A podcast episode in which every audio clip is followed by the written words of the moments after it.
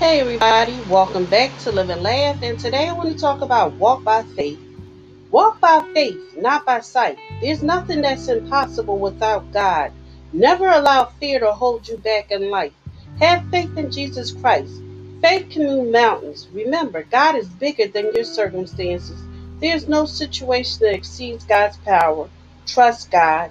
Thank you for listening. If you know anyone that can benefit from this, please go ahead and share it.